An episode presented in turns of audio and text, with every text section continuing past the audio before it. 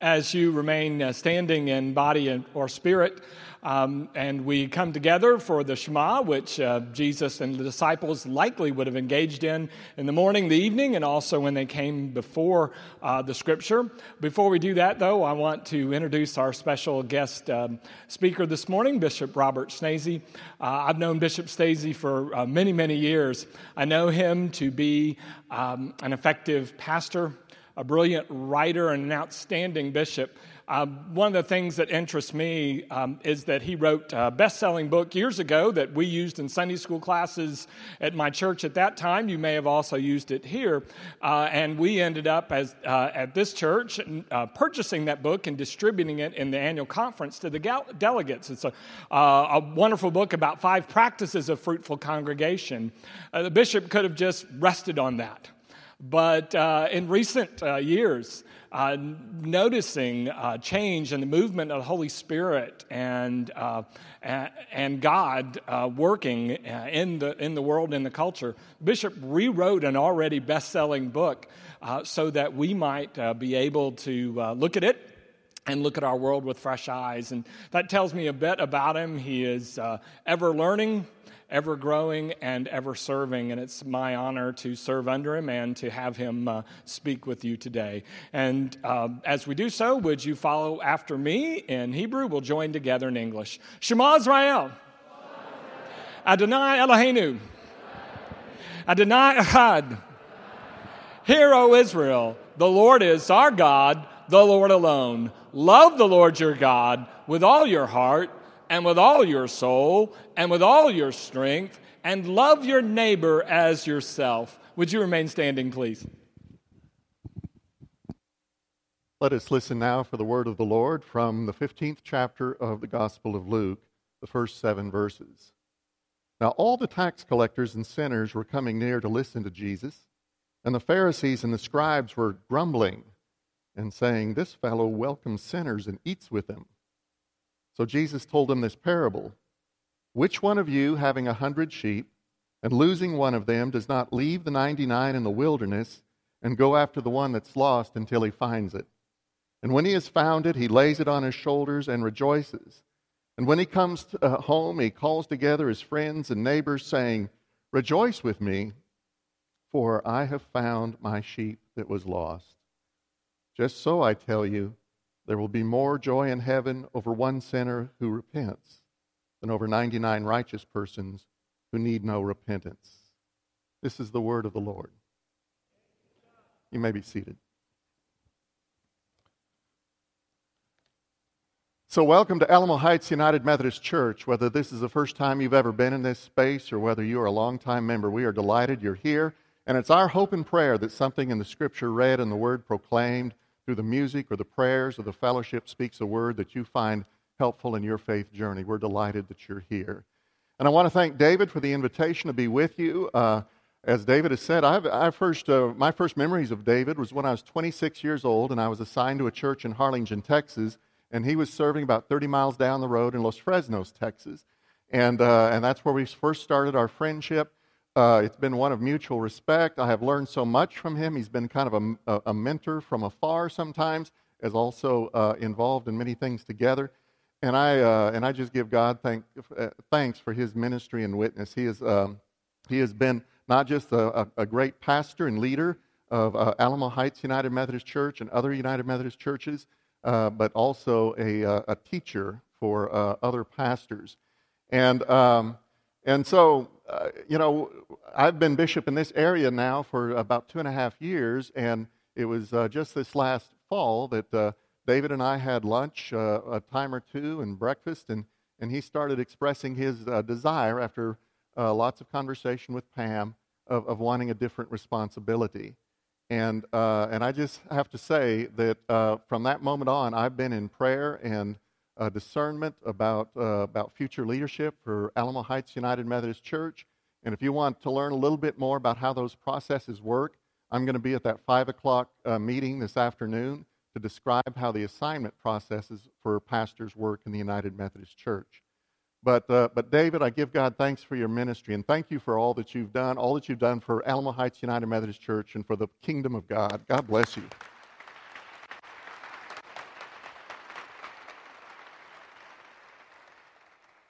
So the parable I read is one of my, uh, one of my favorites. And uh, here's what's going on um, Jesus is eating with those outsiders, those tax collectors and sinners. And, and the religious people, the insiders, start, uh, start complaining to him, Why are you spending all your time on those people out there instead of focusing on us in here?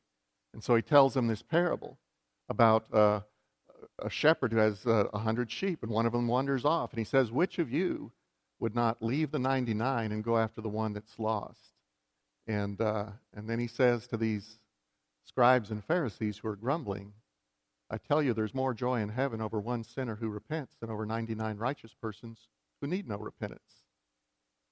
I grew up in uh, West Texas, uh, a part of the state that calls itself uh, the wool and mohair capital of the world. Um, I don't know what New Zealand or uh, uh, you know Scotland think about that, but uh, but in uh, Sonora and Del Rio and those areas, that's what we considered ourselves because that part of the state is just all desert terrain. It's uh, small shrubs, and it just uh, you know goes on forever, and and you can't grow anything there, and so they raise sheep and goats. And through that same part of the country, over the millennia, the, the, the rivers, the Pecos River, the Rio Grande, have cut these great canyons that uh, rise above those rivers. And as a young person, I'd go with my da- dad canoeing along those rivers. And every once in a while, as we were on one of those, we'd see this cliff that just rose straight up, just sheer wall uh, that would rise above the river. And maybe 200 feet from the bottom, 50 feet from the top, there'd be a single sheep or goat uh, balanced on a few square inches of rock and stretching out its neck to get something to eat. And you just had to wonder what in the world was this sheep thinking about? uh, when it got up that morning, did it say, gee, I think what I'm going to do is go out to a place so precarious that, there's, that, that I won't even know how to get myself back? You know, uh, well, it's that sheep on the face of that cliff that always comes to mind when I, when I hear this parable. Back, um, back in an earlier generation, there was a writer of biblical commentaries, George Arthur Buttrick, and he, and he writes one time uh, this little story. It's set in kind of, you know, city guy, farmer thing. And, um, and, and, and it's helped us to understand this parable. And, and he has the, uh, the farmer loses one of his sheep, and and the city guy says, Well, how do they get lost like that? And the farmer answers, Well, they just nibble themselves lost. They put their heads down, they go from one little green tuft of grass to another until they come to a hole in the fence. They stick their heads through, uh, looking for more grass, and, and, and then they're gone. I love that description. They just nibble themselves lost. And I would suggest that um, that that's a pretty poignant description of our human condition. That, uh, that we are like that lost sheep, and we have a propensity to nibble ourselves lost and end up in places as precarious as that sheep on the face of that wall, even though we never intended it or desired for that to happen. We just nibble ourselves uh, lost, and this describes how we get disconnected from our own best selves and what God created us to be this describes how we grow distant from our families and disconnected from them and disconnected from the community of faith, the church, uh, and even disconnected from God Himself. We don't intend to do it, but we just nibble ourselves lost. This describes how we get disconnected from our own best selves and what God created us to be. I know that this is an oversimplification, but I think you'll get the point. No one wakes up at age 45 or 55 and says to his or her spouse, honey, I've been thinking about it and I've decided to become an alcoholic. And so tomorrow, after work, I'm going to come home and drink until my mind is pickled. And I'm going to do that night after night after night until nobody even recognizes me and I hardly recognize anybody around. And I'm going to do that till I start sleeping over and lose my job and we lose the house. What do you think of my plan? Right? Doesn't work that way. It happens in small little steps, nibbling our way lost. A phase of, who knows, maybe in younger years to be cool, fit in like everybody else, but if not careful, it evolves to drinking a little more to handle the stresses of family and work. And if not careful, it can evolve to drinking to escape, to isolate, to deaden. And suddenly someone ends up where they never imagined they would find themselves. Like that sheep on the face of the cliff. They didn't intend to. Just nibble ourselves lost. This describes how we get disconnected from our family sometimes. That, you know, a little more time at the golf course here than at the home there, a little more time uh, at, at uh, you know, in, involved in our own interest rather than the interest of our families, a little more time uh, given to our work life than to attention to our spouse or, or children. And if we're not careful, one day we drive to our home address and walk in the door, and there are strangers living in our house. We hardly recognize them. We ask, how did we become so estranged? We didn't intend to do it, right? We just get, we just nibble ourselves lost. This describes how we get disconnected from the community of faith, the body of Christ, the church. Very few people who have an active pattern of personal devotion and, and uh, worship and, uh, and, and uh, Bible study, being connected to the community of faith, very few people who have a, a pattern of that suddenly wake up one day and say, I'm no longer going to be a part of the body of Christ. I'm no longer going to do that. I'm, I'm, I'm out of here. What actually happens uh, is, is someone is gone a couple of weeks on vacation. And then they come back and they're sick for a couple of weeks. And then, uh, and then there's out of town relatives that are visiting them. And of course, everybody knows that if you have out of town relatives, you can't come to church. I've never understood that one, David, but it seems to be the pattern.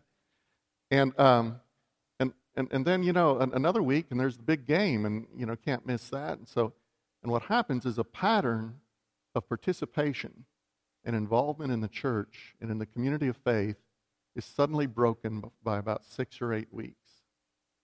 Lyle Schaller, a, a church consultant who studied uh, thousands of congregations, says that if an active person who's involved in the community of faith is out of that for eight weeks, uh, there's about an 80% chance that they will never return unless they intentionally make an effort to come back or unless the community reaches out to them in an intentional way.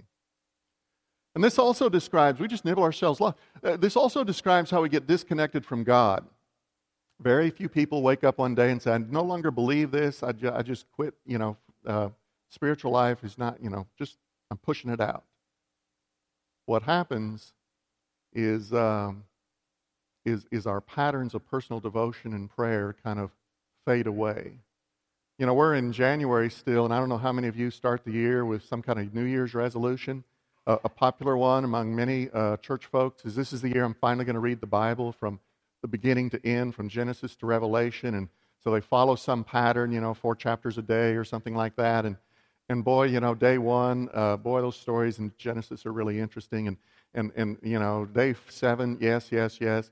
Somewhere around uh, early February, in the middle of Leviticus, this starts to lose its charm and uh, start telling ourselves, you know, no reason to be fanatical about this. Don't have to do this every day, and uh, don't have to read four chapters. Can just read my favorite verse each day. And, and, and what happens is, um, is, uh, is it starts to fade away. Just those personal disciplines. And if we're not careful, we find that when we use the word God, we're describing an abstract philosophical principle instead of a personal relationship. How did that happen? We didn't intend it. We just nibble ourselves lost. So the first, uh, first kind of lesson from this parable is it is easier than we realize for us to get, uh, get lost, to find ourselves lost. And, uh, and, and, and that's true for every one of us. We are in no position to judge because we've all been there. We are all there at various points in our life. And, uh, and so we are like the sheep in this parable with that propensity. Now, uh, if I sat down now, David, this would be a rather downer of a sermon. We're all lost. Have a good day. but there's a but there's a second lesson to this. What Jesus says to those um, grumbling scribes and Pharisees, the religious people, uh, about the, the sheep, uh, he, he tells the story of this shepherd who searches for the one that's lost. And that shepherd is the representation of God's love in Jesus Christ. It is how God regards the lost. So the second lesson is that God's love is a pursuing love. It is a seeking love. It is a searching love. That God loves everyone as if they are the only one that God ever made. God loves, loves us to the ends of the earth. And it doesn't matter where our nibbling has taken us, doesn't matter how, uh, how disconnected we feel, how lost we have become. There's no such thing as being so lost that God does not want to have a relationship with you. And God's love pursues us, searches us like that good shepherd's love. And so, uh, I, you know, I don't know who all we have here, but maybe there's someone within the sound of my voice who needs to hear this today that God loves you that God loves you, that God loves you. And it doesn't matter how disconnected or broken life feels right now, God will never give up on you. God will search you to the ends of the earth because that's in the very nature of God.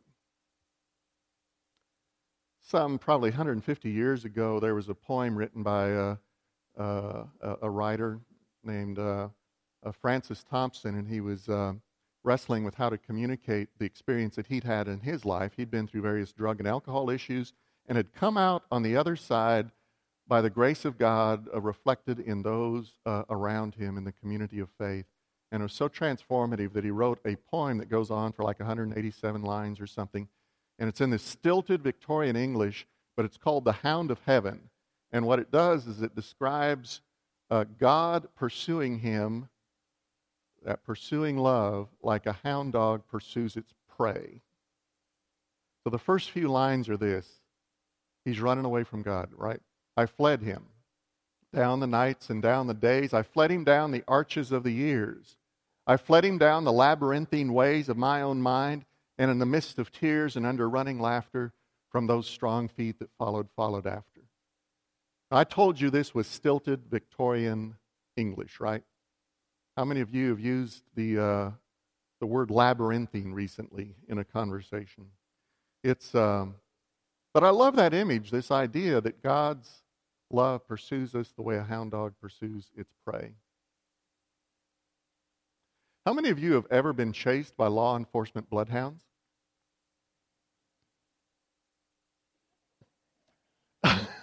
the choir's all denying it. No. I guess I'm the only one. So you know what bloodhounds are? These dogs with way too much skin on their face, and and uh, they, they are known for their keen, keen sense of uh, smell. And so, if there's a child that gets lost, they uh, they help find the child. If a, a person breaks free uh, from prison or something, they they they um, they follow them. Um, I have you ever wondered how they trained those bloodhounds to do that? They use bait which is what I was when I was about seven or eight years old. Bloodhound bait. Somehow it ended up being good uh, preparation for ministry. I don't. so uh, when we, when we were living in Sutton County in West Texas, uh, my father was friends of the county judge, Judge Cooper, and and he was the keeper and trainer of all the bloodhounds for all the law enforcement agencies in the county. And, uh, and we'd go out on Saturdays with Judge Cooper out uh, on the, in the middle of one of these West Texas ranches. Now, if you've ever been in that part of the country, I mean, it's just more and more of more and more in every direction. And we go out in the middle of one of these, we'd be in a pickup truck and uh, have in the back of the pickup truck some pins with the bloodhounds, uh, three or four dogs. And, uh, and, and when we got out to the middle of this ranch, we'd get out of the car, and uh, my dad and I would have canteens of water. We'd be ready to go. Have, and, and what we'd do is we'd have like baseball caps or bandanas or uh, handkerchiefs or something that had our, our smell on them. And we'd leave them with Judge Cooper, and then we'd, then we'd take off. And we would go as far and as fast as we could possibly go. And we would do everything to try and outsmart those dogs. So if there was something to climb up, we climbed up it. If there was some place to climb down, we climbed down it. If there was any water at all, we crossed it because, because we wanted to do everything we could to throw off those bloodhounds. But after a while, when we'd be way out there, we'd suddenly hear in the distance, you know, arr, arr, arr, and we'd know Judge Cooper had let the dogs out of the pens and let them. And what they'd do is he'd, he'd you know, let them sniff the cap or the handkerchief or something. And those dogs would just start howling and run around the truck two or three times, and then they just all take off together in one direction. And uh, they follow people's scent rather than their their uh, their tracks or something. So if the wind was blowing this way and we went up this hill and down that draw, we'd think we had them beat because they weren't following us. What they were following is over here, the scent. But every time, no matter what we did, they'd end up turning into the wind and they'd find us. They were trained to stop about uh, 75 feet away or something. And uh, because in a real life situation, if they came up to who they were searching for, they might be harmed. So they'd stop and they'd just start howling until Judge Cooper would come pick us all up. You know why they use bloodhounds instead of some other breed of dog? Blood, uh, dachshunds or something? I don't. Well, that's probably obvious, but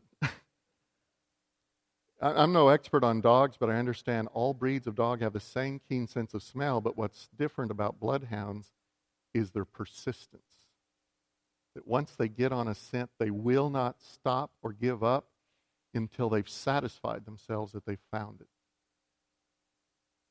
What an interesting metaphor for the love of God. That God has your scent, the hound of heaven, that, that, that there's nowhere you can go that God can't find you. Hmm. I fled him down the days and down the nights. I fled him down the arches of years. Some of, of the years, some of us have been lost or nibbling our way lost for a long, long time. I fled him down the labyrinthine ways of my own mind. Some of us, the justifications and explanations. And, and in the midst of tears and under running laughter, good times and bad, from those strong feet that followed, followed after. God loves us with an everlasting love. God never gives up on any one of us. God desires to have a relationship with us. And, uh, and, and that's the second truth of this parable. So now I could sit down and we'd feel a little better about things. But there's a third point, and I actually think it was the most important one that Jesus was getting at. He's talking to the religious people who are complaining about Jesus' focus on those people out there right? The, the, the lost. And, and what he's communicating to them is the shepherd is like God's love. That's the representation of that in this parable. And he said, instead, if you wanted to do the good shepherd's work, if you wanted a relationship with a good shepherd, instead of grumbling about this, you would be doing the good shepherd's work. You would be searching for the lost. Friends, it falls on us as we belong to a community of Christ it falls on us this responsibility to care about those who have never had the blessings of a relationship with Christ. It falls on us to be concerned about those who, uh, who, who, by whatever means, find themselves disconnected and in a broken situation. And so it, it ought to weigh on us and, and cause us to, you know, uh, multiply ministries that, that, that, that help those that are going through a period of brokenness, such as alcoholism or addiction of some sort. And just how do we how do, we, how do we surround them with God's love and let them know that they are loved to the ends of the earth? And, and, and those folks where there's family uh, tensions, uh, you know, how do, we, how do we support couples? How do we support families and, and children and, and parenting? And how do we do things that strengthen those relationships? And, and, and, and we ought to challenge each other. You know, some of us, some of us have brokenness that, uh, you know, some of us have a brother or sister that we haven't talked to for 30 years, and we don't even remember why we haven't talked to them for 30 years. We forget what the issue is. And friends, we don't have all the time in the world. Who's going to take the first step? Who's going to pick up the phone and say, I've been thinking about you? This, it ought to weigh on us when there are people who used to sit in front of us in, in the pew uh, or used to be in our Bible study class and they've just kind of not been there for some time. Are we just going to wait for them to come to their senses and come back, or are we going to give them a call? Say, We've missed you. We love you.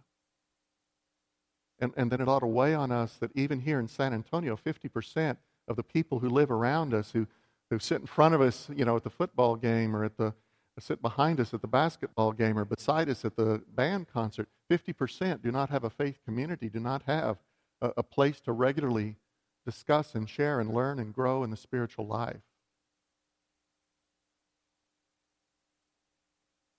This story is about God's grace.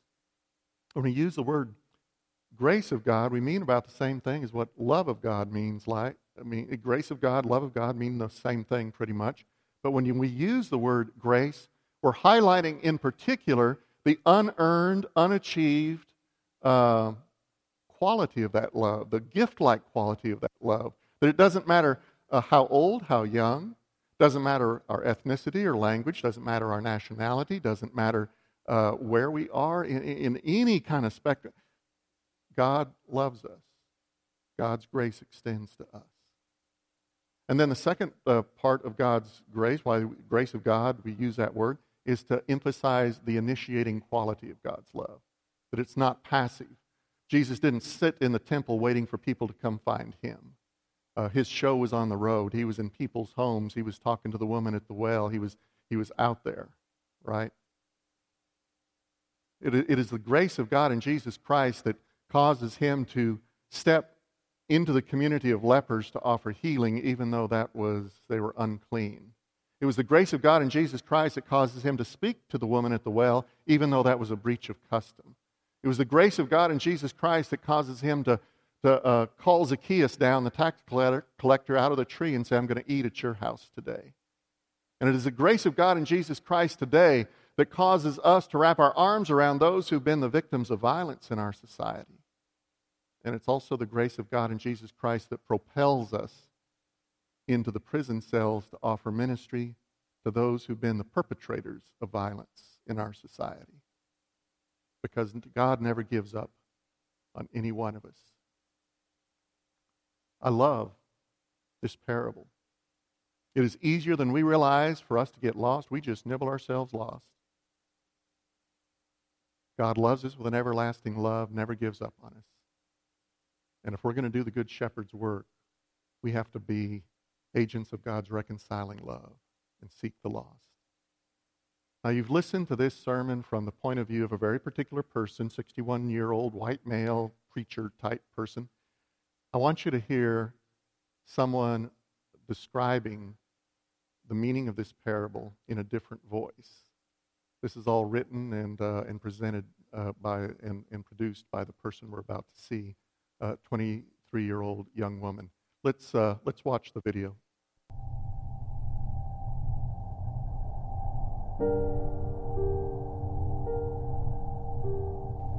You found me.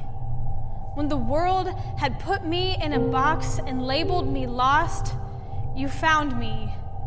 When I was so scared of myself, in too deep to ask for help, too far down to admit I fell, you found me. When I didn't know what to do, so I left. When I tried to leave behind you, you found me. You found me like the sheep, stupid and stubborn, separated from the others.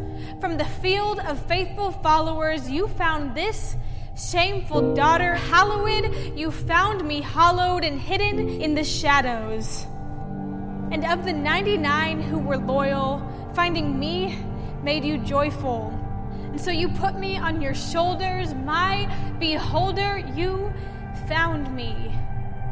You find us every morning as the sunlight hits the land. You find us again and you meet us with mercy. You find us at every turn. With each misdirection, you find us and you ignore our insurrection and you meet us with resurrection. You find us when we don't even know where we are, we know that you can't be far because you are our here. There is nowhere that you're not near because you find us. Lord, help us find the ones still unreached. Help us find the lost and preach to them peace and preach to them hope and mercy and grace. Let us welcome them in and find them a place. Help us to stop driving out the people who doubt with our contrived versions of what you're about, but rather invite them in despite their sin. And we all have sin, we've all been lost. The only difference is that we know the cost. We know what was paid on that cross, and so we must take it up as our cause. We must use it as our fuel, use it as our tool, and not as our weapon. It should lead to acceptance and never to oppression. It's called the good news, not the statement to the hated. Let's put down our pickets and stop writing tickets without proper authority. We have but one priority, and that is to love. Lord, help us love the lost until they're found.